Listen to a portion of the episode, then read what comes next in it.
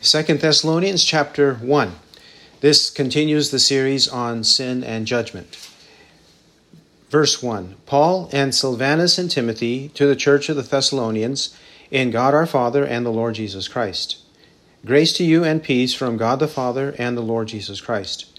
We ought always to give thanks to God for you, brethren, as is only fitting, because your faith is greatly enlarged, and the love of each one of you toward one another grows ever greater.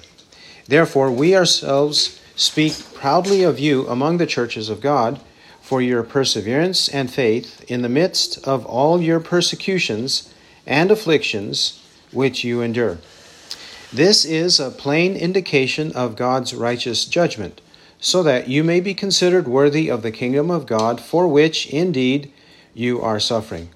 For after all, it is only just for God to repay with affliction those who afflict you, and to give relief to you who are afflicted, and to us as well, when the Lord Jesus shall be revealed from heaven with his mighty angels in flaming fire, dealing out retribution to those who do not know God and to those who do not obey the gospel of our Lord Jesus. And these will pay the penalty of eternal destruction away from the presence of the Lord and from the glory of his power, when he comes to be glorified in his saints on that day, and to be marveled at among all who have believed, for our testimony to you was believed. To this end also we pray for you always that our God may count you worthy of your calling, and fulfill every desire for goodness and the work of faith with power, in order that the name of our Lord Jesus may be glorified in you and you in him, according to the grace of our God and the Lord Jesus Christ. Amen. The letters to the Thessalonians, 1st and 2nd Thessalonians, are mainly dealing with the afflictions and the circumstances of the Thessalonian church that they underwent in anticipation of the return of Christ. They are being afflicted, they're being persecuted, and the comfort that they are presented is the return of Christ, that they will be with Christ, they will see Christ. In this chapter, in 2 Thessalonians chapter 1, he draws attention to the fact that there is a righteous judgment that awaits when Christ returns. When he returns, God will inflict his righteous judgment against all our persecutors. They will receive their due penalty, and we will be delivered. We'll be delivered from this present evil age, but we'll also be delivered from the wrath of God to come, because God has not destined us to wrath.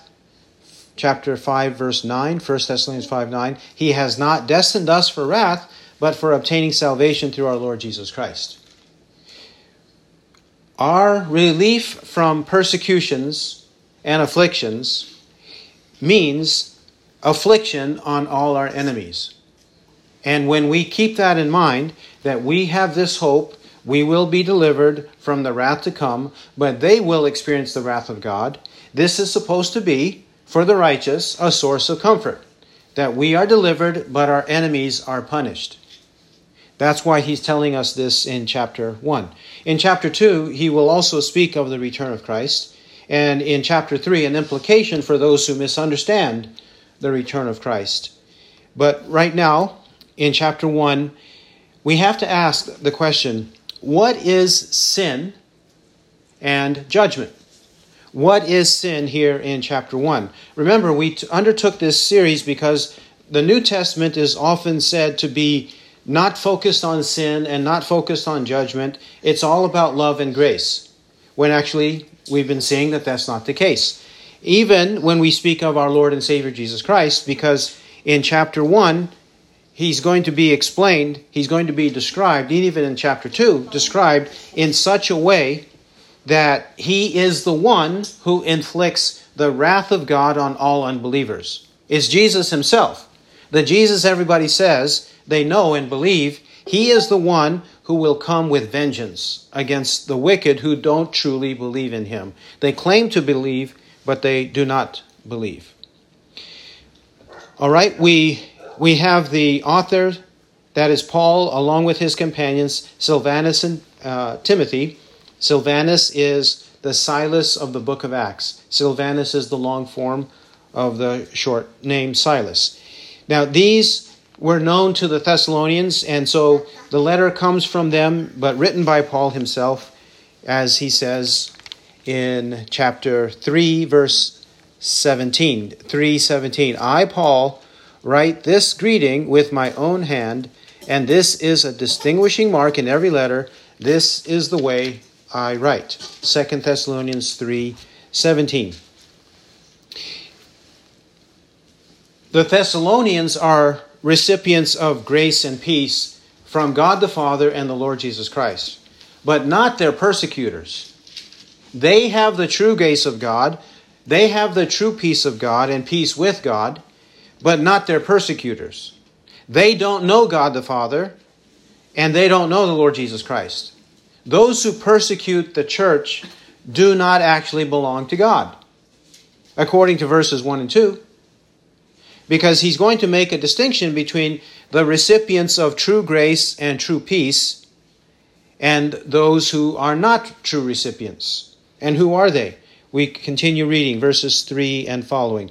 3 and 4. We ought always to give thanks to God for you, brethren, as is only fitting, because your faith is greatly enlarged, and the love of each one of you toward one another grows ever greater. Therefore, we ourselves speak proudly of you among the churches of God for your perseverance and faith in the midst of all your persecutions and afflictions which you endure. He is, they are constantly thanking God for the Thessalonians. Why? What is it that they see in the Thessalonians called brethren here in verse 3? Because they notice their faith is greatly enlarged. The love of each one toward one another is growing ever greater. Greater faith in God and greater love toward one another, which proves that they love God. Greater faith and greater love. These are the evidences that make the apostle commend them and thank God for them. And also, it's not an easy road for them. It's not as though everything is calm and serene in their life. They are increasing in faith and increasing in love toward one another. How so? He says, in the midst of all your persecutions and afflictions. In the midst of persecutions and afflictions, they are growing stronger in faith. In the midst of persecutions and afflictions, they are loving each other more. They are not demoralized, they're not discouraged, they're not walking away, but they are, as he says in verse 4, perseverance and faith. They are maintaining perseverance, maintaining faith, and endurance, which you endure. That is evident within them because of their strong faith and evident love for one another. And it's not a stagnant faith and it's not a stagnant love. Remember, it is greatly enlarged, verse 3, and grows ever greater, verse 3. Love grows ever greater. In the midst of trouble, in the midst of trials. Not when everything is calm and peaceful, everything is easy in life, but when it is difficult in life. And this difficulty, he focuses on the fact of persecution. Persecution. Indeed, all who desire to live godly in Christ Jesus will be persecuted. 2 Timothy 3:12. Through many tribulations, we must enter the kingdom of God. Acts 14 22. It will indeed happen. When we live righteously, when we speak righteously, when we preach the true gospel, the persecutions will come and they will be constant. To the extent that we are faithfully preaching and living that gospel, those persecutions will come. Verse 5. Verses 5 and following, this is the encouragement to persevere because when Christ comes, he will receive us and punish our adversaries. Verse 5 This is a plain indication of God's righteous judgment, so that you may be considered worthy of the kingdom of God, for which indeed you are suffering. The plain indication of God's righteous judgment, he says. What's happening in our life is God's righteous judgment. He himself is making a judgment. He himself is making a distinction among the people of the earth. Those who belong to him, who are growing in faith and growing in love, in the midst of persecutions and afflictions. On the other hand, we have those people who are inflicting that affliction on the righteous. And why so? He says that you may be considered worthy of the kingdom of God. Worthy of the kingdom of God. Why would he say it that way? Why, in, in what sense are we going to be worthy? He doesn't mean by salvation by works, salvation by works righteousness. He doesn't mean it that way. He means that that grace that was first granted to us to convert us is the same grace that's working in us. It's bearing fruit. And so when we meet the Lord, we are not fruitless people. We are fruitful people. And as well, it's like gold and silver. Gold and silver, if it has not been placed in the furnace of fire to remove the impurities, if it has not been released, uh, placed there and then removed from there, then the impurities will remain in the gold and the silver. But our afflictions, our persecutions, are the furnace of fire God intends for us that we might be tested in that furnace of affliction and then come out purer, come out worthy, come out the way that the, the maker wants the gold to be, to use the gold as he wants. He wants to use pure gold. He doesn't want to use impure, but pure. Peter spoke of this in 1 Peter chapter 1 in the sense of gold and silver. 1 Peter chapter 1, he says, verse 6. 1 Peter 1 6. In this you greatly rejoice, even though now, for a little while, if necessary, you have been distressed by various trials, that the proof of your faith, that's his way of saying, be considered worthy of the kingdom of God. Proof of your faith being more precious than gold which is perishable, even though tested by fire, may be found to result in praise and glory and honor at the revelation of Jesus Christ. That's the same as the apostle. to be considered worthy of the kingdom of God means to be bearing abundant fruit, manifesting that God is truly in you, has been working in you when you meet Him face to face. That's why He can say, well done, good and faithful slave. How is he able to say, Matthew 25, 31, how is he able to say, Well done, good and faithful slave? Slave, because the slave has been bearing fruit. He's been obeying.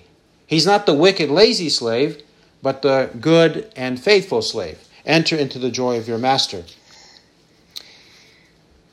And why are we suffering? We are not suffering because we're sinning. We're not being persecuted because we're sinning. We're not doing evil. We're not rabble rousers. We're not troublemakers. We're not murderers. We're not insurrectionists. We're not rioters. We're not causing and sowing division among each other. He says here, the kingdom of God for which indeed you are suffering.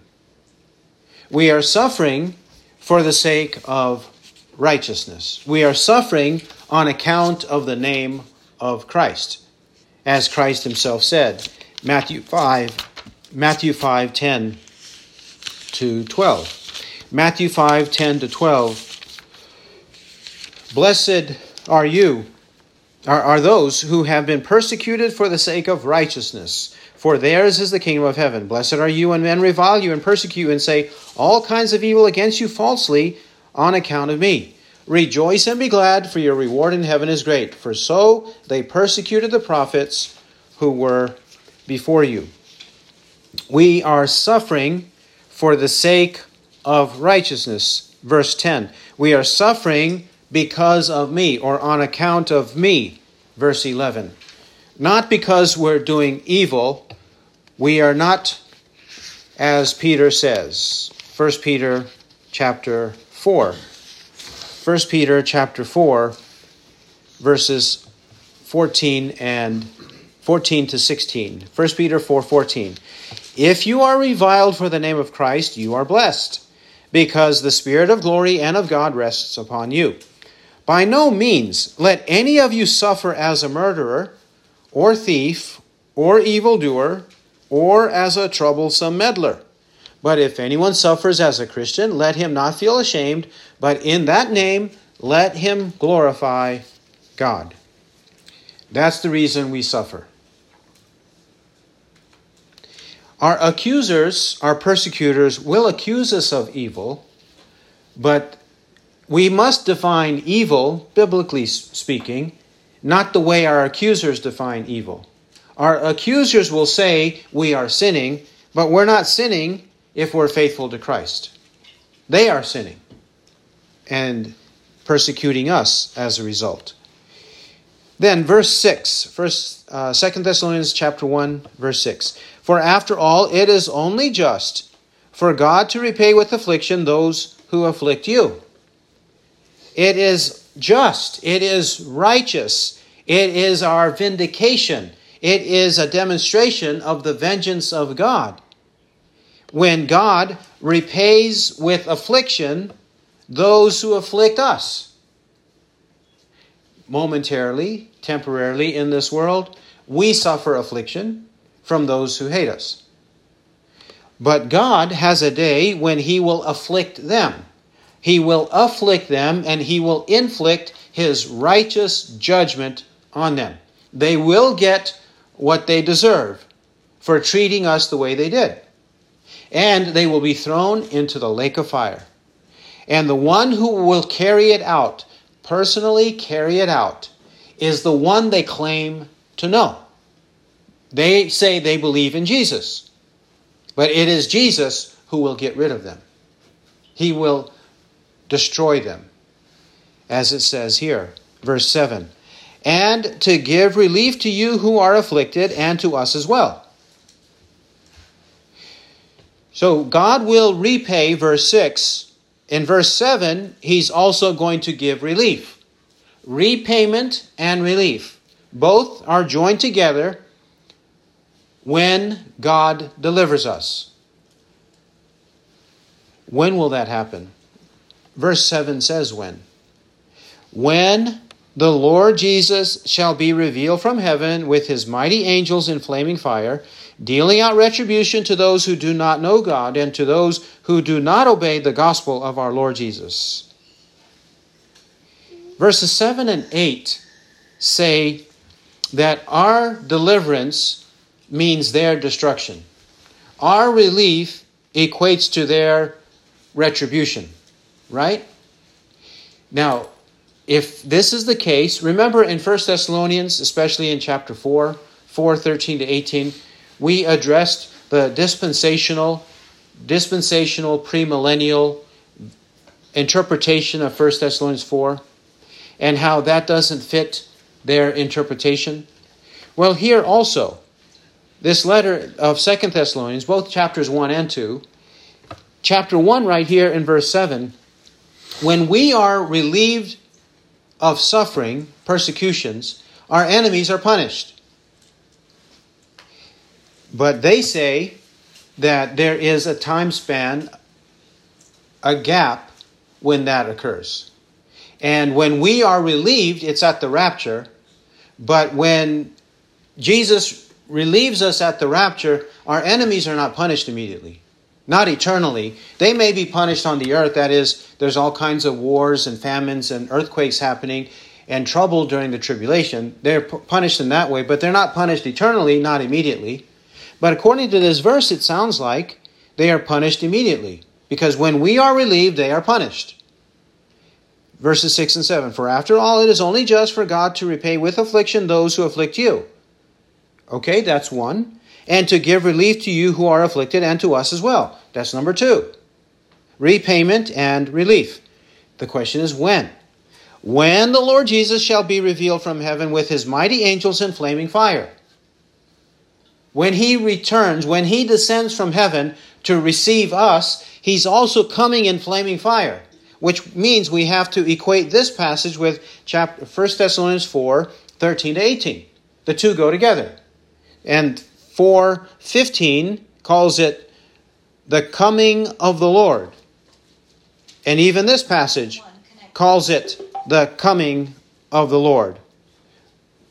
It says in verse 10 when he comes to be glorified in his saints on that day. So we're talking about the same event, the return of Christ. He comes in flaming fire with his mighty angels. When he's coming with mighty angels and flaming fire, he's not describing something that's calm and peaceful for everybody. He's describing something that will be awesome and terrifying to the wicked, to our persecutors. That's why the threat is mentioned here mighty angels, flaming fire. And if that's not clear, he says it in verse 8 dealing out retribution to those who do not know God and to those who do not obey the gospel of our Lord Jesus. Those who do not know God through Jesus Christ. Remember, John 17, 3. This is eternal life, that they may know you, the only true God, and Jesus Christ, whom you have sent. They don't know God the Father because they don't know Christ. If they knew Christ in the correct way, they would know God the Father. These people, they don't know God the Father and they don't know Christ because they don't obey the gospel of Christ.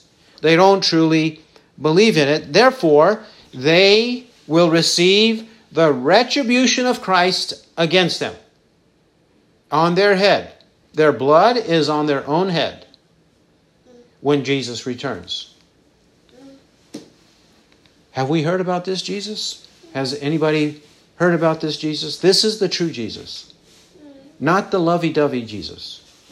The Jesus of the teddy bear sort is not the true Jesus. He's not that way. Verse 9 And these will pay the penalty of eternal destruction away from the presence of the Lord and from the glory of his power. Who will pay the penalty of eternal destruction? Our persecutors, our afflictors.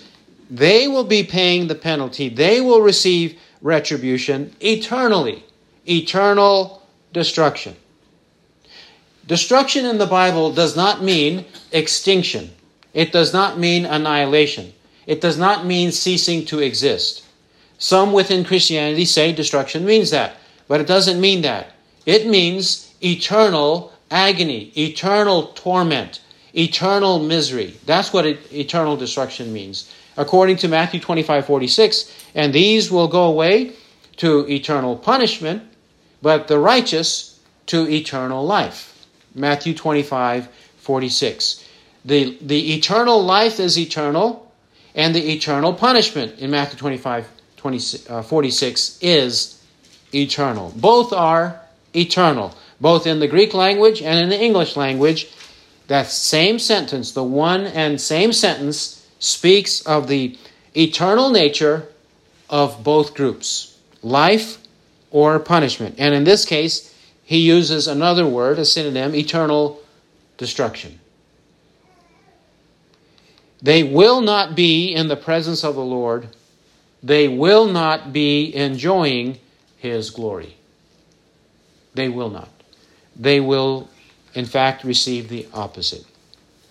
But who will receive the glory? verse 10. When he comes to be glorified in his saints on that day. Christ will be glorified in his saints on that day, the day of his return, the day that he comes again. And to be marveled at among all who have believed, for our testimony to you was believed.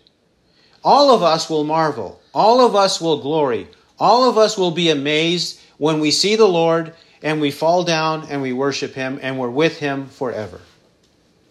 That will be ours to enjoy, but not the wicked. Verse 11 Since this is the truth, since this is the fact, since this is the way the future will be, he prays accordingly. As he prayed at the beginning of the chapter, he prays accordingly. He says, To this end also we pray for you always, that our God may count you worthy of your calling and fulfill every desire for goodness and the work of faith with power. This is the prayer. This is a prayer we should all pray always for one another that God would count us worthy of the calling, meaning God called us, and therefore we ought to show forth that we were truly called of God, effectively called, definitely called by the work of the Holy Spirit in our life. That's the internal secret call, not the external preaching of the word. It includes it, but he, here he's talking about worthy of your calling internally. And fulfill every desire for goodness and the work of faith with power. That we might fulfill every desire for goodness, not be lacking, not be sluggish, but showing all diligence at all times. Therefore, be steadfast immovable, always abounding in the work of the Lord, knowing that your toil is not in vain in the Lord. 1 Corinthians 15 58. Hebrews 6, Hebrews 6 9 to 12. But, beloved, we are convinced of better things concerning you and things that accompany salvation, though we are speaking in this way. For God is not unjust so as to forget your work and the love which you have shown toward his name in having ministered and in still ministering to the saints. And we desire that each one of you show the same diligence so as to realize the full assurance of hope until the end, that you may not be sluggish, but imitators of those who through faith and patience inherit the promise. Promises. So, persevere, abound in good deeds. And therefore, we show ourselves worthy of the kingdom of God. Then, verse 12. There is an ultimate purpose. Verse 12. In order that the name of our Lord Jesus Christ may be glorified in you and you in him, according to the grace of our God and the Lord Jesus Christ. What is the result? What is the ultimate purpose? What is the end of all this? For the glory of God. His glory manifested in us, that we might praise Him and glorify Him. That He might be glorified in the redemption that He provides us. That is the end. That is ultimately everything. Everything to the glory of God. Romans 12, or Romans 11, Romans 11, 33 to 36. This is why God created the world and even created us. We who are redeemed, but also those in the world who are punished forever. This is why he created. Romans 11, 33. Oh, the depth of the riches, both of the wisdom and knowledge of God! How unsearchable are his judgments and unfathomable his ways! For who has known the mind of the Lord, or who became his counselor? Or who has first given to him that it might be paid back to him again? For from him, and through him, and to him are all things. To him be the glory forever. Amen.